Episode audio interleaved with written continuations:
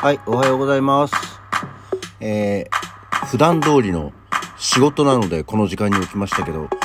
やっぱりなんか起きた時の感感覚っていうかこう、感情がね、仕事だ、ああ、仕事だってなって起きるから、なんか、もっさりするよね。昨日持ちようだということがよくわかります。はい。改めましておはようございます。8月14日の月曜日午前6時44分、起き抜けラジオ西京一でございます。そう。で、あとね、もう一つ分かったのが、やはり、不快感は湿度ですっていうね、とこだね。あの、まあ、昨日からなんとなくほら、天気はね、うすら天気が悪いので、えどうやら、今の気温、あの、お天気アプリで見ると、24.9度なんですよ。なんか全然気温なんか高くないんだけど、やっぱりなんかこう、起きた時の不快感があってたら、もう、湿度が今90%以上になってるのね。ああ、まあ確かにムシッとするよねっていうところで、なので湿度さえ下がれば、まあ多分本当夜なんかでもね、ちょっと気温が高くても湿度さえ下がれば、えー、快適なんだろうなと思っております。はい、えー、月曜日になりましたよ。一週間の始まりですよ。まだでも世の中は大抵がお盆休み中なんだろうか。ね、どうなんでしょうね。でも多分こうカレンダー通りで行ったりするともう今日ぐらいからまたお仕事の人たちは戻ってきたりするんでしょうかね。うん、いかがなんでしょう。まあ、電車が混んでいなかったり、えー電話がかかってこなかったりすることを、えー切に祈ります。なんか、台風はあれだね、あの、本当にどんどん随分と、あの、関西、近畿方面に、あの、進路が変わっちゃったみたいだね。なんか、こっちの方では全然、まあ、明日は一日雨っぽいですけど、台風らしさはかなり減った気がします。あとなんか、何の因果か、岩手県の方で大雨のなんか警報があったのって大丈夫かと思ったけど、沿岸の方なんですね。盛岡の方はあんまりそうでもなさそうな感じでしたが、まあ、お気をつけいただければと思います。あ昨日は、えー結局、ラジオ終わってから、まあ、風呂に行こうと思って、一応目安としてはもう、午前中には、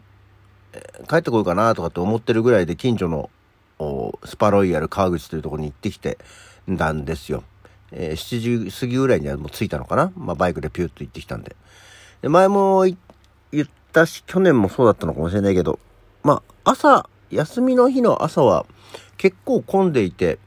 まあ、えー男湯もそこそこに混んでいる感じではあったんですけど、まあ、気温が高くなる前に、で、あとは昨日はね、また雨予報だったんで、雨がちゃんと降る前に、まあ、お風呂済ませて、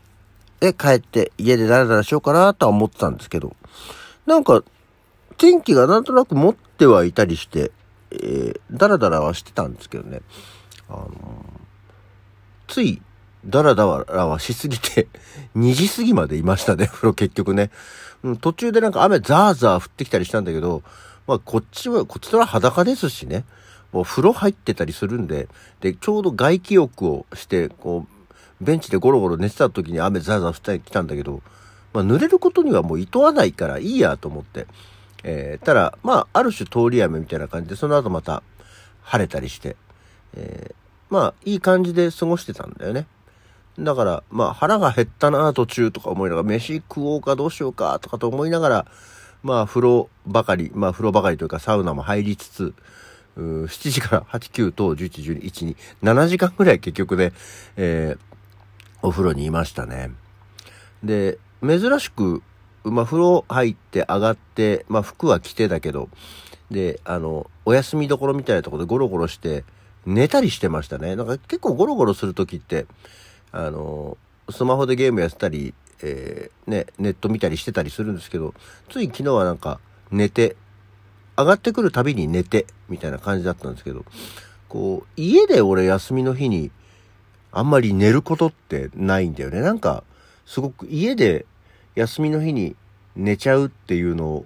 になんか罪悪感じゃないんだけど、なんか嫌な感じ？なんか何にもしてない感じがして嫌だなっていうところはあったんですけど、風呂行って寝るのは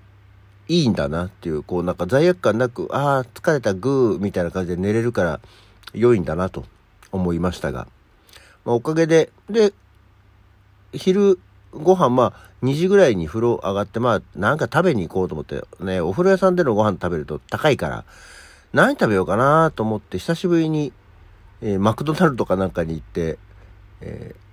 しかもスプライトかなんかも飲んだりして、今日はもう、チート、チートっていう感じで、えー、食べて帰ってきたっていう感じでしたね。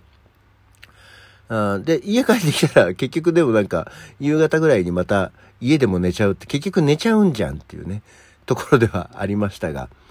えー、まあ昨日はとにかく一日休んで、すっきり、えー、次の日からまあ今日からね、えー、仕事に行こうと思ったら湿度が高いし、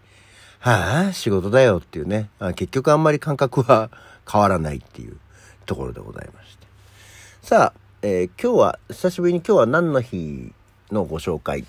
えー、今日8月14日は1000倍特許の日なんだそうですよ。明治18年の今日、日本初の1000倍特許が交付されたと。7月に施行された1000倍特許条例に基づくもので、特許第1号となる堀田、何これ、橋松なのか水松なのか知らないけど、錆止め塗料及び塗り法、他7件が認められたと。ああ、なるほど。彫刻家で、えー、漆工芸家であった堀田さん、堀田さんっていうのが、えー、鉄線、鉄の船ね、鉄線用の塗料として漆などを原料に開発し、その改良品は日本海軍だけでなく、ロシア海軍の軍艦や、えー、アメリカのガス会社のタンクにも使用され、日本初の世界的な発明となったということなんですって。えー、そして、廃車リサイクルの日。えー。福島県や山形県に工場を構える株式会社ナプロアースが制定して、えー、日付8月14日、廃車、あの車をね、えー、壊しちゃう廃車。と読む語呂合わせの日から廃車をリサイクルすることでゴミに、ゴミを資源にし、買い取ることで商品価値を生み出す、もったいないからもったいあるへという 面白いね。もったいないからもったいあるえという同社の精神で廃車のリサイクル活動を広めることが目的と。えー、だそうですけども、廃車、まあ、車持ってないんであんまり廃車ないですけど、なんだろう、こう、ビッグモーターとかと仲良くやったりするんじゃないの？っていう。それ以上何かを広められる話ではないですけどもね。あとは、ハッピーサマーバレンタインデーっていうのがあるんだそうで、何それと思ったらですね、えー、漫画のテニスの王子様、新テニスの王子様、えー、テニ、テニプリってやつですね。の原作者が制定したと。これらの作品に登場するキャラクターたちは、毎年多くの読者からの愛情のこもったバレンタインチョコレートが送られてくる。はあはあ。この日はそのお返しの日。はあ。2月14日のバレンタインデーには伝えられなかった気持ちを夏ならチョコレートのように溶けやすいよとの思いから、半年後の8月14日に、えー、登録したということですけど、よくわかんない。言ってる意味がよくわかんないです。2月14日のバレンタインデーには伝えられなかった気持ちも、夏ならチョコレートのように溶けやすいよ。思いが溶けちゃったらダメなんじゃないの？ねよくわかんないですけど。ハッピーサマーバレンタインデーなんですってよ。だから結局、まあ、2月14日も8月14日も、頑張って、えー、チョコレート、チョコレートを買えとは言ってないけど、愛の告白をしろと、えー、テニプリのキャラクターに愛を伝えろと、そういうことなんでしょうかね。はい。あそして、えー、もう一つがですね、裸石の日だそうですよ。えー、埼玉県のアミューズメント業や宝石ルース販売の東洋ルースなどの運営を手掛ける会社が制定したんだそうです。裸石、8月の8と、えー、14石、裸石。宝飾業界では、ジュエリー製品になる前のカットや研磨が施されただけの状態の宝石を英語でルース、日本語で裸石と呼ぶと。ジュエリーのハンドメイド需要の高まりの中、宝飾業界の活性化と業界外への人たちにルースや裸石という言葉や、えー、個人でもジュエリー製品になる前の宝石を購入できるということを知ってもらうことが目的で、えー、あ、これ去年ですね、令和4年に制定されたんだ。そうですよ。裸石、ね、ルース。まあ、だからって言って別に、指輪にしたり、ジュエリーにする前の方が、まあ、多少はね、お値段は安いんでしょうけど、安いってわけじゃないだろうに。ね、5万円で売られてるようなものが、ルースだと3000円ですよ、みたいな。そんなそこまでのことではないだろうから。まあでもそういうのを、やっぱこれもコロナ禍なんかの影響があるんだろうか。あの、ハンドメイドが、なんていうのもね、えー、取り沙汰されて長いですけど、えー、こういうのを使ったり、まあ、いわゆる宝石じゃなくても、安い石なんかでも、ね、いろいろありますから、その、宝石扱い、ジュエリー扱いするようなものがね、まあ、そういうのを、え、使ってみてくださいよっていうことなんでしょうか。はい。えー、そして急にエアコンがなぜだか聞き出し、聞き出して寒いので一旦エアコンを切る。はい。っていうようなことなんだそうですよ。勉強になりましたね。